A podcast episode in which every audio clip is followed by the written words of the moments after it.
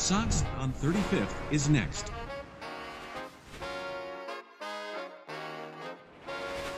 Doors open on the left.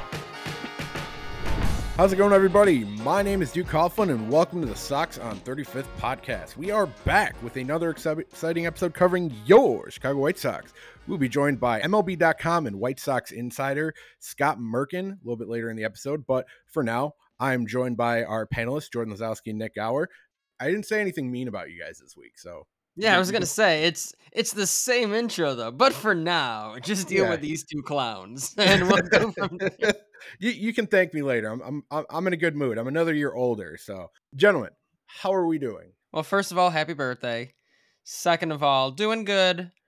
Baseball season for the high school or the high school season is back in full form, so they're keeping me busy. I'm excited, looking forward to it. A little bit more positivity from that standpoint than for the White Sox season, probably.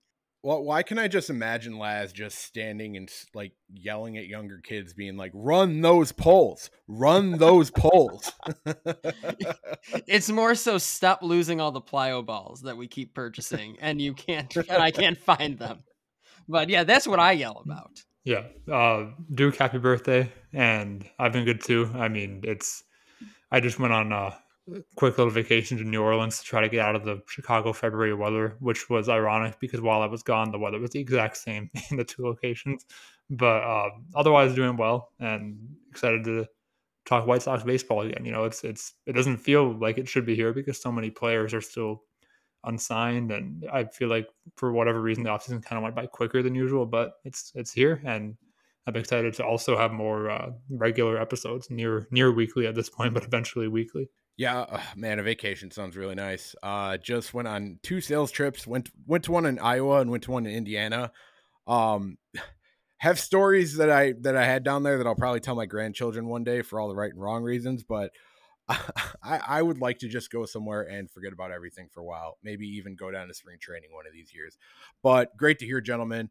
We have uh, quite a bit to cover in this episode. You know, we have Scott coming on. But before we get started, be sure to subscribe to the podcast on Apple, Spotify, and anywhere else get your podcasts. Also, sure to check out the website, soxon35th.com, as well as following us on Facebook, Twitter, and Instagram at soxon35th.com we're, we're just gonna jump right into the interview with Scott Merkin. Um, it, it's it's a it was a really re- really good interview. I think you guys are really gonna enjoy it. Um, I, I will preface this by saying, uh, if you're an Ohio State fan, you might want to cover your ears. Scott is a huge Michigan fan, and uh, while he didn't get out of bounds with it, he definitely uh, wanted to remind us early on in the pod. So, without further ado, Scott Merkin.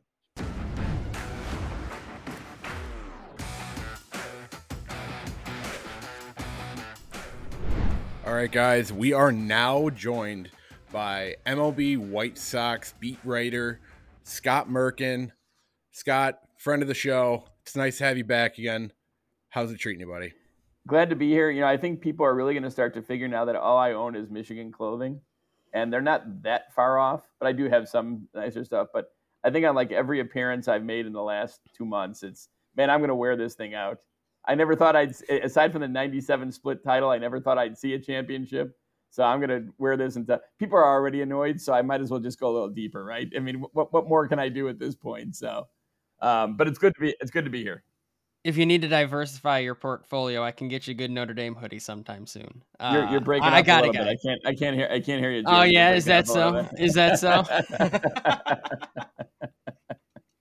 Well, you know, I, I think I think I speak for uh, most fans of the Big Ten when I can say that at least you guys beat Ohio State. Yes, most of us can't stand them. You know, I mean, don't like Michigan, but we definitely really don't like Ohio, Ohio State's kind of in a position in a different way than what Michigan was last year because Michigan had everyone came back. You know, Corum came back, McCarthy came back, a lot of the defensive players, very veteran team, and their goal was to win it, and they won it. And now Ohio State spent all this money, you know, on the I guess it's NIL, right? Um, to get these transfers in there, and you know they added the quarterback from Kansas State, which is a normal process. That's what happens, you know. But they're pretty much win it all, or it's it's like the Dodgers, right? Either got to win it all, or it's you know it's not a quite a, the successful season that you. I mean, you know, Dodgers win 105 games and get to the World Series and lose, and that would be a successful season. So I suppose if Ohio State gets to the Final Four, gets to the championship and loses, it's still successful. But you know, they can't have a two or three loss season and say, well, it was a good run. You know, they gotta they, they gotta at the very least get into this new playoff format with what they've done. Yeah, and I mean they've looked like a completely different basketball team since they fired their head coach, but unfortunately, and I can go all day about this. This isn't a college basketball podcast. This is a Chicago White Sox podcast. So we can talk more about Michigan if you want, though. No, I'm kidding. I'm kidding. I'm good. Me too. I just clear up one thing. I do not have the express permission to use Blake Corum's name as it is on the screen. So it's just in tribute to him and his 25 touchdowns this year. Just want him to know that I'm not stealing his name. I'm just borrowing it in in celebration. You know, usually, you know, a guy like Blake Corum, he's coming out of co- coming out of college, maybe 21, 22 years. Ironically, you put out a tweet today saying that you've been doing this for 22 years. Yes, I have. I, I figured out by the amount of manager years: eight Ozzie, five Robin, so that's 13, four Ricky, 17, two for Tony and Miguel Cairo, 19. Second one for Pedro, 21. And then my first year was Jerry Manuel. I started in 03. Jerry, Jerry Manuel is like really when I started really jumping heavy into the White Sox. So that's that's kind of that's kind of cool actually. I I, I liked him. You know, it's funny people people forget like 03 they were in it until the final two weeks of the season.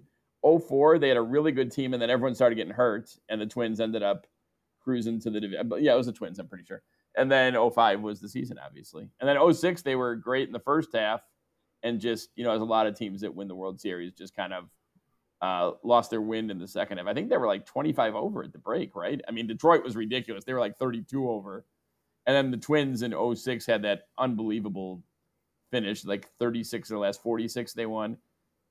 07 kind of was a, was a rough year although a fun year to cover the team and then 08 was, you know, maybe Ozzie's best managerial year, just getting in the playoffs that year with all the injuries they had.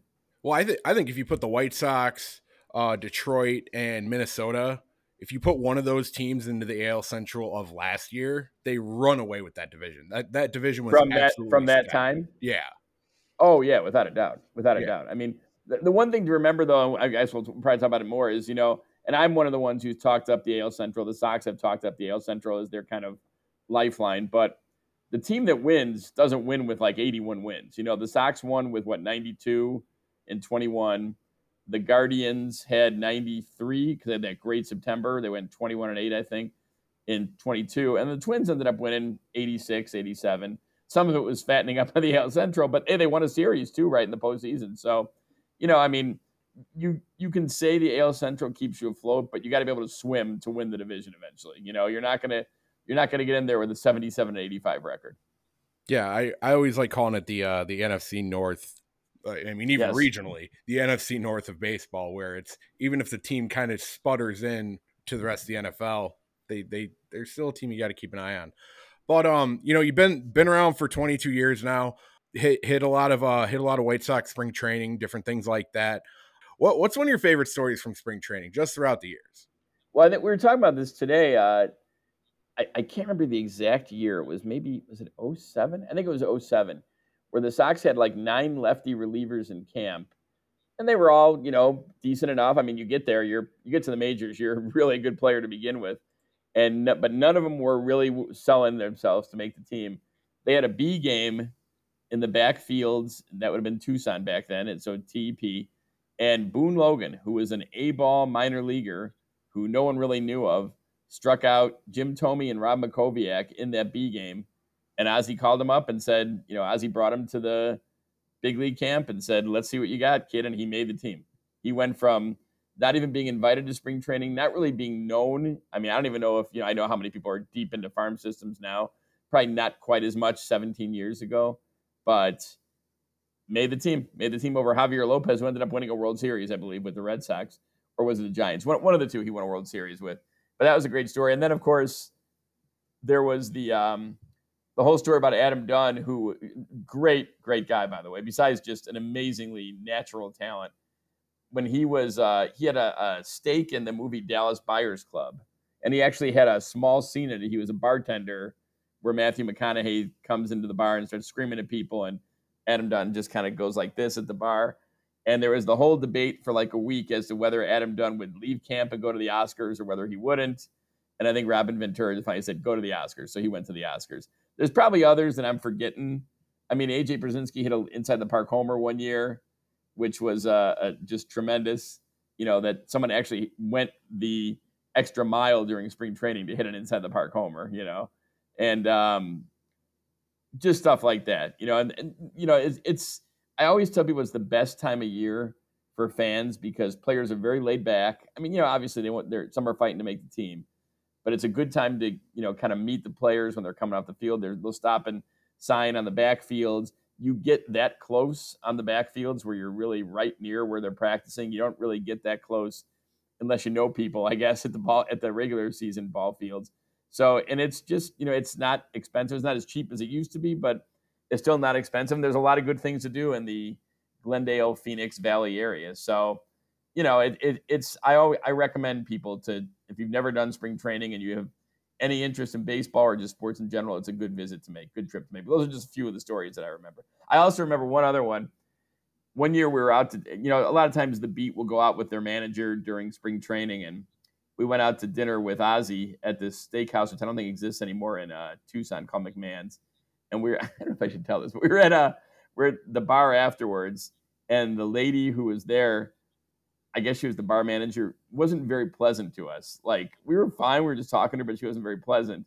And uh, she didn't recognize Ozzie, which is amazing because Ozzie was like the king of Tucson. Everyone knew Ozzie, And there was Ozzie and me and two other writers. And uh, finally, at near the end of the evening, we were sitting there, someone walked over to her and told her who he was. And she came over and she's like, "Hey, you guys know all these drinks around the house, right? This is all on us, no problem." So she had no clue it was Ozzie. I, again, I don't know how you don't know who Ozzie is because he was this is after he had won the World Series, and he already was, you know, the king out there. So, but just just kind of a funny moment there. there there's just there's all sorts of good times, interesting meetings. You know, you run into people you haven't seen for a while in spring training. It's it's a good experience. Yeah, no, that's crazy that she wouldn't know who Ozzie Guillen is. Um, you know, I, I remember kind of like growing like growing up with that team a little bit. And I remember having buddies who weren't like really too big into baseball, but they'd watch enough Sports Center. They'd be like, Ozzie Guillen's crazy. Like some of the things he said, like like he, th- there was another clip on Sports Center today. He's just going off, and you know, of course, anytime he'd have one of those moments, they would play that every hour on the hour. But no, those, those are great, and I can only imagine just knowing what I know about AJ Pierzynski that everyone in that locker room heard about the fact that he hit that inside the park home run. I forgot who was playing third for the opposing team, but he said he like when AJ got to third, he said something like, "You better get moving" or something like that, and he he made it in. I, I don't think I've seen another in 22 years of spring training. I think I've seen another inside the park homer because most guys, you know, it bounces away. And they just stop and say, "You don't you don't make the Hall of Fame because you take the extra base in spring training." You know, especially if you're a veteran whose spot is as AJ's was for you know every year he's at the Sox beyond locked. So it wasn't like he was trying to impress everyone. He was the catcher for the White Sox but I'll, I'll, never forget that one. I, I can't find video of that. It must not have been televised anywhere, but he did hit an inside the park homer for the White Sox during a Cactus League game. Yeah, so I mean, you talked also Scott about the the players of spring training in general be more laid back and more you know approachable, et cetera, which creates a good atmosphere for fans, and that kind of you know made me think about the White Sox as a whole this this year, in that they're trying to really change their culture and and be you know looser and faster you know insert acronym here. So i just wanted to ask um, based on what you're seeing this year you know what are you seeing and hearing that makes you you know ag- agree or disagree on whether there actually is a culture shift happening and how valuable that may or may not be i'll say this one thing i've learned in spring training you know covering it as, as long as i have it sounds a little like hawk right i've been in this game for parts of three decades um, hawk is the best by the way um, it's just so hard to gauge anything off spring training. You know, I mean, like I, I'll say you can gauge some things. For example, Garrett Crochet looked phenomenal against the Dodgers. That was a great first initial step in his move to the rotation. And if he can sustain close to that, boy, they've got something there, right? Maybe it's not at the outset of the season, maybe it's a little ways in. And if that's the case, man, that's a. But I mean, I, there was a pitcher. I'm not going to name him. Who I remember one camp. He was a, like a, a veteran-ish guy he was a non-roster invite. And I remember they were all excited about how he threw in, you know, in bullpens and that kind of thing. And then it came to inter squad game and he was decent in his first spring outing. He like hit two guys and he had four runs in an inning. And he was in like the first wave of cuts. So you, you, you just never know. But I will, in answer to your question, I think for whatever reason, it's a better clubhouse this year. This group really seems to fit well together. And that was always the problem. You know, I, I respect Rick Hahn, I respect Kenny Williams. They won a World Series title, right? There's there's two years in the last how many 120 where a Chicago team has won a World Series title, and they were the architects, and Rick was right there with them. You know, they were the architects of that title. They won the division in 21. You know, I mean, they they were in the playoffs in 20, and but for whatever reason, they could identify talent. It was just it seemed like there wasn't always perfection on building a team, and I, I think this is the base level for this team. The way I would kind of phrase it in a couple times in newsletters and stories is Chris Getz is trying to build like a, a, Fortune 500 company, but this is the beginning of it. This is the startup. So when this company gets to be profitable, some of the people from the startup may not be around. They'll be around, but they won't be with the team anymore. And they they'll be able to say though, we were there when it started. We helped build this culture, and that's what they're looking to do this year. Now they keep talking about how they want to win, and I'm sure they're not you know going in to start 10 and 50 and say, well, we're building the culture.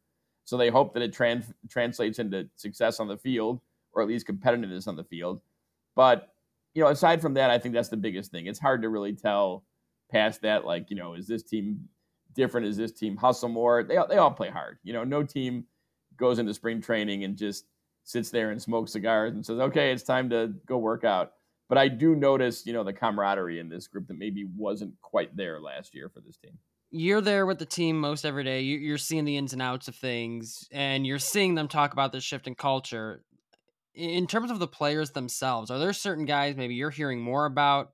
Certain guys, maybe fans, you know, aren't talking much about a certain player, but you're hearing this player's name a ton in the clubhouse. Are there examples like that that you're hearing at least early on in these first few weeks of spring training? I've heard a lot, and this is back to when they got him uh, Jordan Leasure. I think that's how you pronounce his last name. I should probably know that by now. Um, who they've talked about as kind of the closer of the future, and he just pitched his first game Monday after Nastrini. I know they like both those guys from the Dodgers trade. But in terms of like the culture building, I think they're just real excited about all the veterans they brought in there, you know, in Martin Maldonado, Max Stassi. I mean, I can go up position by position, right? Nicky Lopez, Paul DeJong, um, you know, some of the veteran relievers that, you know, Bryan Shaw is back, Corey Knebel, uh, Dominic Leone, just, you know, all, all these guys who some of them have winning experience, and that was a part of it. And they all have that kind of competitive edge. And, you know, Mike Soroka put it summed it up well at whatever you want to call the event that was in Chicago uh, back in I guess it was January, right? Uh, where he said there's a lot of guys who are kind of fighting for their career or fighting to prove something. You know, he's won. He was great, right? His rookie year, he almost won Rookie of the Year in the NL. He had the same trajectory then as Jake Burger, where he had a couple Achilles tears, had some shoulder soreness, excuse me, last year. So he's fighting to come back and prove, hey, I can still be a top line starter. You know, Eric Fedde is another example I've heard good things about. Did not pitch well his first stint with Washington, right? He was not a good starting pitcher. Was unbelievably dominant in Korea, which, you know, from what people say is a, is a pretty competitive league. Probably not the major leagues, but competitive. So now he's here to show not only will those numbers translate, but the, all the changes he made will play at the big league level during the second opportunity with the White Sox. So you've heard you've heard good things. I mean, they're very excited about what they have you know, I think Chris is, just, you know, knows what he's doing. He's a smart dude. He has a plan. I think it's good that he hasn't gone too deep with the plan past this year. We've kind of pushed him a little bit, like, you know, what do you see in the future? And he just he talks kind of in the present. That's their big focus. So, again, I think you know, let's be honest. Sometimes the you got to hustle. That's not what we're about. If you don't, you know, take six steps out of the box right away, is you know, sounds a, little thin, but that's what they're preaching. And that at the very base, at the very least, that's what players should do at this level, right? And you hope they do more. But I think even guys like, you know, Michael Kopech, I think is on a different plane this year. Kind of, he, said it well to me the other day where you don't want to spend too much time thinking about last year, but it, it's not like it evaporated. So you got to remember what you did wrong and then kind of move on from there. And I think, you know, they, they've done that well. But again, we'll know more on March 28th, right? That's when it really starts. That's when they start putting the numbers on the back of the baseball cards. But it's a good preparation right now. And it seems like, you know, Pedro's very happy. Pedro's very happy with what they've done. And Chris Getz seems real happy. They all seem happy with the work they've put in. And I think the one difference now between like spring trainings of old is players all come in ready for spring training now. Like, you know, you heard stories from like Hawk and all that, how they, as an example, how they'd have jobs in the offseason. In spring training, they came in to kind of get into shape for the season. Now these guys are prepared. If you're not prepared, you're behind. And they really like the work that all these guys put in to get ready for the season. And you know, you, you actually said something really interesting. I'm curious about in, in regards to Chris Getz and the plan, and you know, like you said, not really planning much beyond this year and kind of sticking at that. I mean, I think he has, but he just hasn't Sure, vocalized sure, yeah, it yet. Yeah. Right. I, I'm wondering if you've gotten a sense at all in regards to how he plans to put that together between yeah, yeah, he wants to think about this year in terms of the veterans he's brought in to kind of fill all these gaps, but also being mindful of the fact that there are some young prospect type players he'll probably want to see. Have you gotten a sense of maybe how he's trying to, or Pedro Grifol's trying to play the line of both, you know, we, we brought these guys in, th- these veterans in to play, but also trying to make sure that the next wave of guys who are going to be here once the foundation's built are getting their chance. Well, I think it works hand in hand, right? Because when you have these veterans here, it buys you time. I mean, not buys you time. I don't want to make it seem like these guys are all placeholders because they're not, but it allows you to let Colson Montgomery, the number one prospect for the Sox, and I think number nine according to MLB Pipeline overall, let him develop, right? If he needs till June, you can say, well, we got a good guy in DeJong to play shortstop. And I'm not saying that when he comes up, it's going to automatically displace DeJong or whatever, but I think the bottom line on this plan is it's kind of the same that what Rick went through, right? I mean, it's not the rebuild that Rick went through because it's not like stripped to the bone and you know it's not going to be a three year, four year plan. It doesn't look like, but in order to be successful, you got to have some of these guys develop, which the Sox had some and then had some kind of fall off, and you got to spend, right? You got to spend at the end to finish it. And I think you can argue the Sox did spend in this last rebuild. I, I believe they, you know, a couple years ago they had 193 million dollar payroll but I don't know if they ever finished it. You know, you look at other rebuilds like let's go across town. Jon Lester was kind of the finishing move, right, for the Cubs rebuild. Maybe Heyward too, because Heyward was a really good leader, played good defense, kind of brought that edge. But I think Jon Lester was the one where you said when they, I remember being in San Diego when they, everyone, the news broke that he signed with them, like, okay, they're they're taking that next step. I don't know if the Sox ever did that in the last rebuild where they put that the hammer down on that last guy.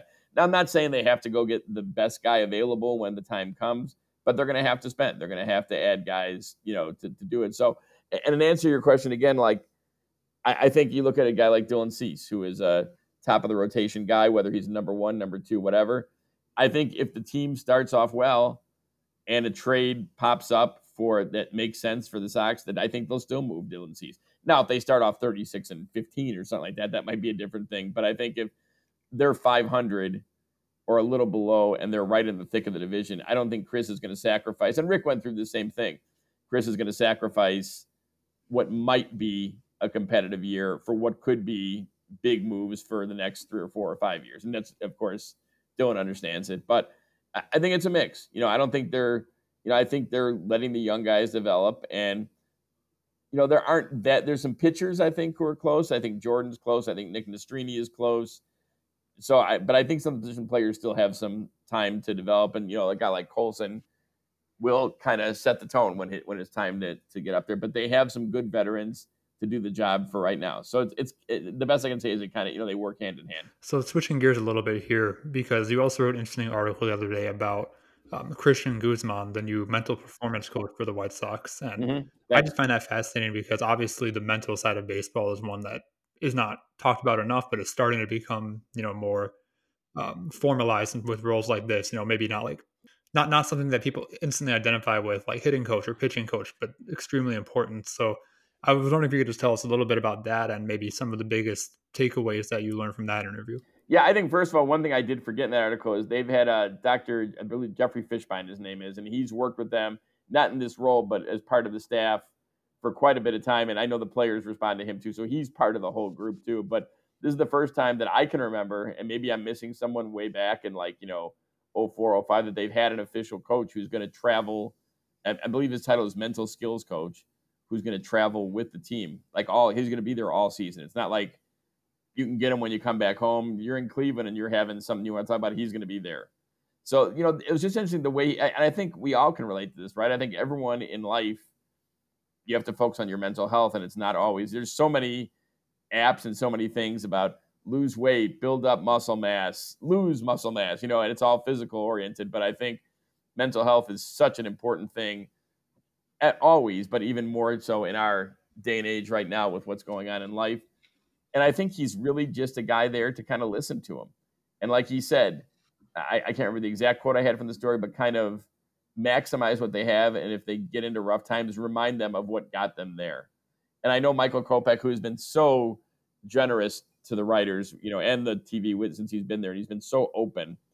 Uh, I remember him talking about, you know, in his when he was in the minor leagues, he talked to me about, you know, he had, I, I guess it would be the yips for a little bit in the minor leagues, where he said that if he didn't throw a strike on the first pitch, he automatically thought he was going to be in trouble the whole game. Now he's, you know, he's in a better place than that, but I know he's very focused on that part of the game. And he was the one who brought him up to me. He was the one who told me that he believes the Sox have taken steps forward by adding Christian Guzman, adding someone to talk to.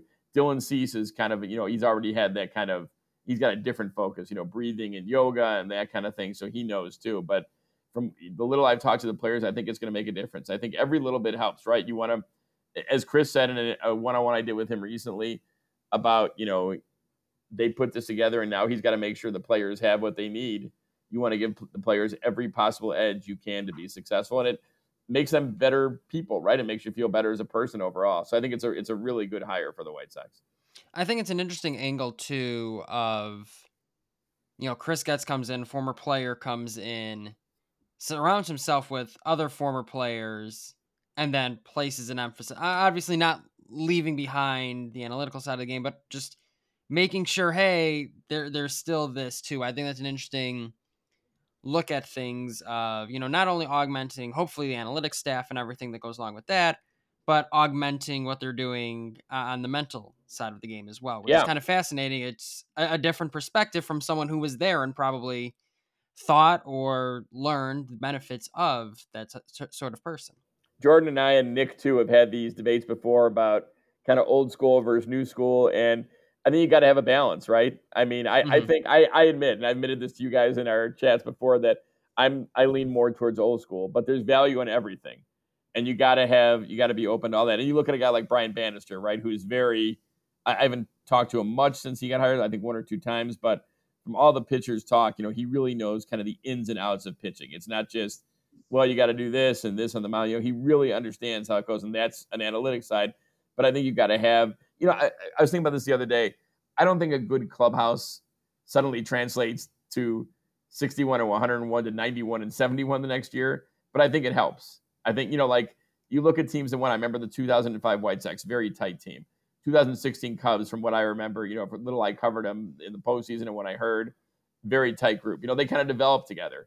And maybe that's what they're giving this young group now a chance to do. But I, I think you win as a team. You know, no one wins just because – we have the best analytics. No one wins because we have the best scouting. You win because you have the best approach overall. You have the best complete and total approach overall. Well, you know, I and I think at the end of the day, you know, you brought up new school, old school. Baseball is such a mental, mentally exhausting sport, especially when you're when you're struggling. It's really nice to be able to have somebody that you can almost consider like a neutral party that isn't necessarily like, you know, making day-to-day decisions that you can Absolutely. go out and talk to and really yeah. just bounce it's bouncing stuff off the wall you know like what can i do to change what i'm doing? Should i change what i'm doing? Like it's it's questions that you know the best of the best have to ask themselves and being able to kind of have that outlet to be able to go to those guys i think it is really beneficiary i really do. Well i mean baseball is a game of failure right? I mean if you're if you get four hits in every 10 at bats you're historic. You're one of the few guys who ever hit 400 in a season if you have a 3.00 ERA, you're probably in Cy Young consideration, right? So you're giving up three runs every nine innings. Again, very good, but not like minuscule. So it's a game based on failure. And you have to, it's how you handle that. I mean, I think Michael admitted this a couple times, and you could see in his body language that during that rough, say, a real rough second half, and he's talked about this ad nauseum, you could see him kind of affected when someone hit a home run off him or he'd get out, out of the zone for a little bit. So I think that's part of it. You know, that's it's all part of it for and everyone has different triggers for that. Some people handle it better, some people are calmer. I know I'm completely type A. You know, wireless goes out in the press box and I completely lose it. I could use someone to talk to me at that point. some people do. They usually just tell me to shut up, it's coming back, you know? So, but I mean, it's everyone has different ways of reacting. Some people just process it internally and can chill, and some people get, you know, fired up about it. Some people take a small thing and feel like it's kind of you know doomed after that. So I think you know having having again having the best way to improve the team at all angles is what Chris is looking for this year. Yeah, no, it's uh, it's definitely something I'm excited to see. You know, especially uh, me being a big fan of Michael Kopech, uh, just seeing the raw talent in him, even when he struggles. Um, you know, I, I think that's someone who can really benefit from working with a guy like this. Just just based on being able to see what he can do when he's confident. Oh yeah, he had a couple ridiculous games last year, right? I mean, he, I think he one hit the Royals right over eight innings and struck out ten, or maybe it was the Guardians and they did the same to the Yankees. I want to say, like in a in a three star span, I believe. So when he's on, he can be one of the best. You know, Martin Maldonado said that that we asked what he could be, and he said he could be an all star. You know, and I think he really can do that. It's just consistency at this point, getting it over the course of 32, 33 versus 14 or 15. Yeah, 100%. Being able to get him kind of in that rhythm and just being used to success and also being used to how to handle failure, you know, because that is a big part of it.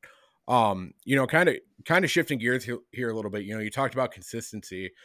I think it's pretty fair to say that the White Sox have been pretty consistent as far as the play-by-play guys that they've brought in. You know what I mean? Pretty decorated history. You know, even going back to when Harry Caray was calling the team. Right. You know, to to Hawk Harrelson, to Jason Benetti, who we just had the privilege of having in the booth the last you know a couple years here, and now uh now you you just did an interview with the new guy, you know, the, the new the new kid on the block, if you will, um, John uh, John Schriffen, uh, somebody somebody that uh, a lot of people probably weren't totally familiar with when he was originally hired, and you know, there's gonna be a lot of those fans that are gonna kind of be beholden to Jason Benetti just because they've gotten really comfortable with that. And they should be. Jason's top notch broadcaster, right? They shouldn't be beholden. They should appreciate what he did. He's phenomenal. There's no question about yeah, it. Yeah, 100%. I agree. And I, I love listening to him on football and baseball. I think he is genuinely one of the best out there. Just like not to interrupt, when, when Hawk left, Hawk is a legend, right? Hawk is part of White Sox lore. I mean, I can't tell you the amount of times where I'll be watching a Michigan game and say, oh man, great shot. Missed it though. Mercy, you know? Or you know you can i mean his uh, aj said this once to me that you know hawks vernacular has become part of everyday language for people. That's how popular he was. So just like when jason took over for hawk you don't have to push hawk aside because you appreciate jason. And the same thing i think now that john is on there that you, you know you certainly you'll see jason quite a bit. He's a tigers play by play guy now. But I mean, you can appreciate him and still give John a chance to show what he can do out there. Yeah, and that's and that's the biggest thing is I want I want fans to legitimately give him a chance because I remember when when Benetti took over for Hawk, there was a little bit of that period where you know you had a lot of fans being like, "Ah, oh, you know, I miss Hawk Harrelson. I wish we never got rid of Hawk Harrelson." You know, just because Jason was a little different. And I want people to understand, right. you know, Jason went from that to being one of the most beloved White Sox play-by-play guys that we've that we've had that most people have, have ever ever heard. You know, I mean, some people loved Hawk, some people didn't. Some people loved Jason, some people didn't. You know, so I, I right. really think people need to give John a chance. Um, in in your defense of John, you know, being able to talk to him, being able to kind of have a discussion with him, you know, see what he kind of brings to the table. What do you think White Sox fans should look for that they will really enjoy in what he brings to the game? I would have to preface it by saying I don't know him that great yet. You know, I've had I had a pretty extensive interview right before he got the job. Then he did a Zoom call the next day. We talked a little bit after his second game on Saturday in the press box there. I think he's, you know, going to have a lot of energy. He seems very excited. He seems very excited to work with Steve, you know, who's arguably one of the best analysts ever to call baseball, right? And I just think he, wants to get to know the players. He wants to bring that excitement and, you know, extra info to the to the fans out there. So he's ready to go. You know, he had a busy schedule this last week, and I, am trying to think I can remember this all. It was Washington and Arizona State Thursday, made his debut with the Sox Friday at Sloan against the Cubs, flew home to Vegas that night to broadcast the Ignite, which is the G League team for Las Vegas, who he's the voice of. Flew back on Saturday for the Sox game. Uh, did the Arizona State Washington State game Saturday night men's basketball. Flew home to do the G League game again on Sunday. So that's a, that's a busy man. Now once the season starts, he will be focused primarily on the White Sox. It's going to be a lot of White Sox games for him. So he's immersed. He's ready to go. He's very excited. The Sox are excited to have him. This is a younger guy who, you know, if things go right, will grow and, like Jason, could be the decade long voice of this team. He's got a great guy to work with and Steve Stone, who know, knows the sport inside out. So, you know, it should be, we'll see. It should be, I, I think it'll be a good pairing. Again, I don't know. I haven't, you know, I don't know John's work that well. Um, I knew Jason's work because I knew, you know, and I got to know Jason as much, his work as much for his Big Ten calls and his football and basketball, almost more than baseball because I just didn't hear him that much at the ballpark, you know. But I know he was, he's one of the top broadcasters in the game, and I think John is on that direction too. So I, I think energy, yeah, that's what John has stressed a couple different times. Also, very unique background. You know, once worked for ABC News, not a lot of play-by-play guys who were featured on Nightline, and he is he is one of those. He's had some interesting stories about that. Merk, before we let you go, I, I fancy you as usually you're a pretty positive guy. You can find a lot of positivity. You always have good things to say about people. You clearly you clearly haven't been around me that much then. well, you know what? You put on a good facade then. In that, I, I guess so. I guess so. I'm going to ask you to perform a little bit more of that uh, positivity here as we send you out. You know, given how the past few seasons have gone for White Sox fans, I don't know how much time you spend on social media, but fans are not too much. Right too now. much, probably. Yeah, you spend a little bit too much. If you do, you've probably seen fans are not happy. I'm sure people are in your comments on your tweets sometimes. I'm oh, probably yeah. one of them. I'm not going to pretend I'm perfect. Fans are not happy. And I yeah. think for someone like you who's close to the team, especially now in spring training and throughout the year, you've gotten to know Grifol a little bit, both last year and part of spring training this year. For a fan base that is just striving for something to hold on to, something that you know is going to make them want to watch this year, right. what have you seen? What have you heard that you can not confidently, but at least kind of feel good in saying, here's a reason for White Sox fans to stay tuned in throughout this season? Well, I think we can start with the basics, right? The last two years were awful. 2022, they were the definition of mediocrity. They never got below five under. They never got above five over. They were in it just enough to keep fans interested and then annoy them when they, you know, couldn't come through. I mean, they literally hung in that division, which was not good that year until the middle of September. And then they lost eight in a row at home, right? To the the guard, not eight in a row all at home. It was, uh, I think, like six or seven at home, and then they lost a couple in Minnesota, and then it was done. Cleveland ran away with it. And then people thought, well, this is bad. You know, Tony was it was not healthy that year. He ended up having to leave for Cairo, and you thought, okay, well, 23 can't be worse. And it, as the old saying goes, 23 said, "Hold my beer." Um, it was it was awful. It was a, it was probably the worst year I've covered on of the team because, you know, I don't know if they were contenders for the championship, but they were supposed to be division contenders. You know, they were just they were a 500 team at least in 22. You know, they were 81 and 81, I believe they finished, and they were one that was one year removed from winning the division. And it just everything that could go wrong went wrong last year. So I think that's going to be better. You know, I mean, are they going to be in division contention? I, I don't know. You know, surprising things happen. Look what Arizona did last year. Look what Texas did, right? Texas went from 69 wins to the World Series title. Texas also spent a large sum of money to bring guys in there. So that makes a difference. But I, I think you're gonna the fans will probably like the style of play. Now Pedro has stressed that a few times, and what I think to myself is, as a fan of certain things, you know, like Michigan football and all that, like it's great to like the style of play. But you know what I liked is Michigan going 15 and 0 last year and winning the national title. Liking the style of play and seeing them go nine and three is like, ah, oh, it was a good season. But you want to, you, what fans want is wins, and the Sox fans want wins. And to Sox fans, eternal credit, they embrace that rebuild like none other. You know, I mean, I was there when Moncada got called up, hit a foul ball, and got a standing ovation. You know, I was there when people went nuts when they announced on Twitter that Michael Kopech was making his debut on like a Tuesday in one of his like four rain starts that year in his first season. So I get it. They they felt like you guys all felt like you went through it. Now there's some dividends. So you may have to wait a little while, but again, also you should remember that there's some good veterans on this team I think you're going to see guys like Moncada and Jimenez and Vaughn take another step forward this year. Um, I, and I think they've built up a decent young base now. And part of that credit goes to Rickon and Kenny last year because they made some good trades at the deadline that looks like they brought in, you know, Nastrini, Quero, Leasure. I'm going to leave some guys out, so I'm not going to list every trade they made, but, you know, there's some good, and, and they developed some guys for the draft. So I think there's some hope. But again, you got to let it play out on the field, so we won't know until we see. You know, I mean, really, if you think about last year, it was a, it was a debacle, right? But think about early on last year. You know, they had pretty good first series against Houston, did not play well against the Giants.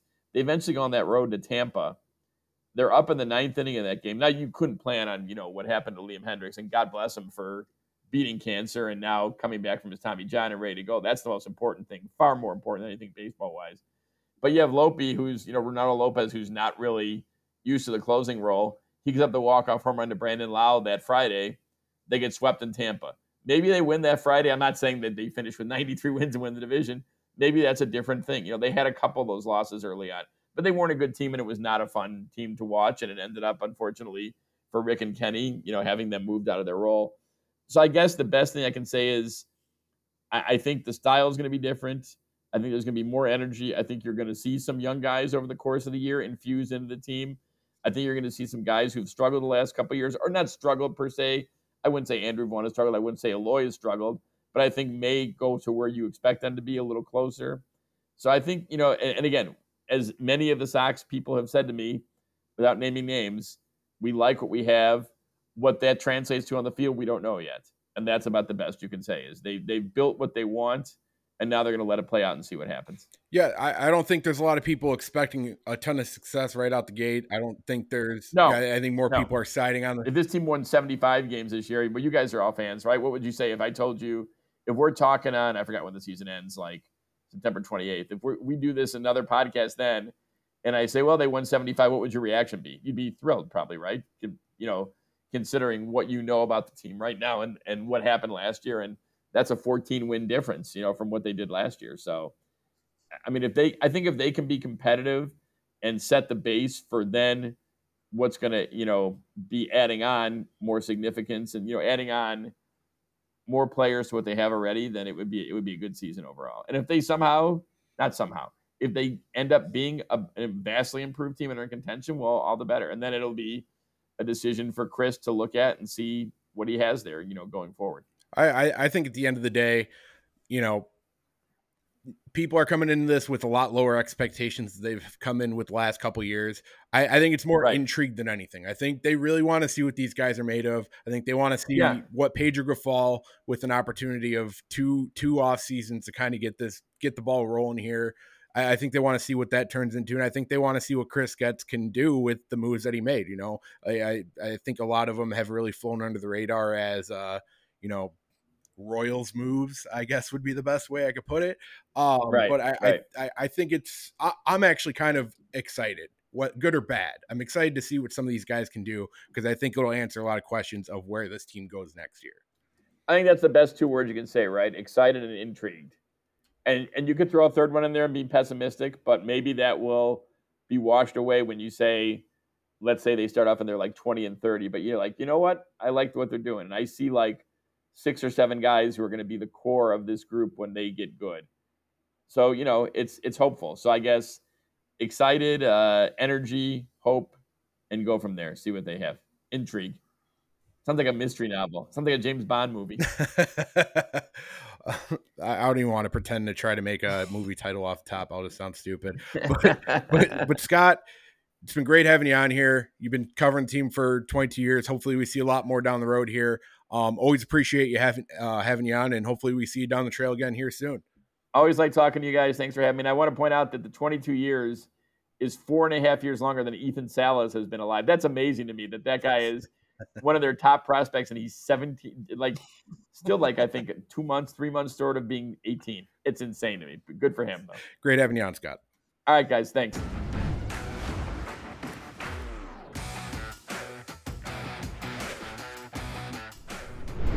Scott Merkin's a good guy. He's, uh, he's been uh, been on the show a couple times. I believe that was the second time he's been on the show. Definitely, definitely somebody who is very familiar with the Chicago White Sox. You know, just just by the nature of being around them, being familiar with those guys. You know, you see you see a lot of the same faces. Um, you know, he probably talks to people within the organization that we we probably don't even realize are there. So uh, it's always good to get some insight from him. Uh, definitely somebody who's always got his uh, finger on the button. You know, def- definitely a positive guy. Um, but you know, sometimes in this uh, in this fan base and in this uh, Chicago Chicago media in general, as far as sports go, sometimes you need a little bit of positivity. So it's always nice to get Scott on here and kind of uh, hear him really sell the White Sox to us. And the reality of it too is things have been so overly negative. I don't mind ha- taking a step back and saying, okay, it's nice to hear that again, for better or for worse, Chris Getz feels like he's got what he wants for this team right now. I think some of what Merk said kind of makes me feel good about the idea that there's a decent plan moving forward for this team. I've been incredibly critical. I won't deny that. But at the same time, I, think I'm willing to let it play out. And I think what Merk was able to go through with us and just gives a little bit of information on.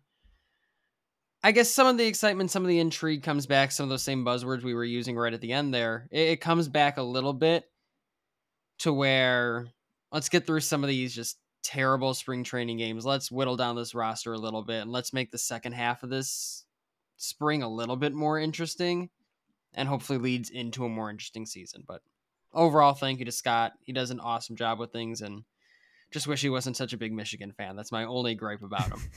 no, yeah, I mean it's definitely cool to have him on here, and I feel like every time we have him on, we get a new random, you know, story from his days covering the White Sox that is honestly like, I, I would love to do like a, not not realistic, not that he would want to do this, but like a three hour like Scott Merkin tells all. There's like random stories from his 22 years. But how many Ozzie Guillen bar stories do you think are in those? Right, exactly. I mean, probably a few of those. Like he just has so much to say. But but it's very good to hear. I completely agree with you guys, um, especially hearing some about like, the prospects and the fact that Crochet. I mean, we all saw him look good, but like Scott is actually there and you know can confirm things in a way that we can't. So. It, it's nice to hear. It's it's like you guys said, very different from the usual you know Twitter podcast kind of, and, and we're part of this, but you know we like to tell it like it is, and not that Scott doesn't, but he also sees things that we don't, so it, it helps balance things out a bit. Yeah, I mean it's always it's always a, a good sign when you see Scott get a little bit more positive about the White Sox on Twitter, um, especially in a time where people are kind of on the edge about whether a certain move is positive or not, or whether or not somebody's going to take that next step, because that usually means he's kind of seeing something that's building that we're probably not. So it's usually kind of like a kind of like a bat signal, if you will. Um, but yeah, no, uh, I'm also with you, Jordan. I'm really glad I didn't have to hear about uh, Michigan going undefeated and win, winning the national championship for about 30 minutes on this episode. So for that, Scott, we thank you. But with that said, ladies and gentlemen, I think that's all we have this week for the Sox on 35th podcast. Um, we are heading into 2024 strong. So be sure to subscribe to that podcast on Apple, Spotify, and anywhere else you hear podcasts. Also, be sure to check out the website at soxon35th.com, as well as following us on Facebook, Twitter, and Instagram at soxon35th to stay up to date with your Chicago White Sox. This has been Duke Coughlin, joined as always by Jordan Lazowski and Nik Gaur. We'll be back next week as we cover eight. Well, we will be back when we're back we're not we're not quite weekly yet. Spring training's got to get a little bit more exciting before we can uh, pull the trigger on something like that. But we will eventually be back week to week as we cover another week of White Sox baseball. Thank you and go Sox. Go Irish and go Sox. I would say go blue, but I don't even care. Go Sox.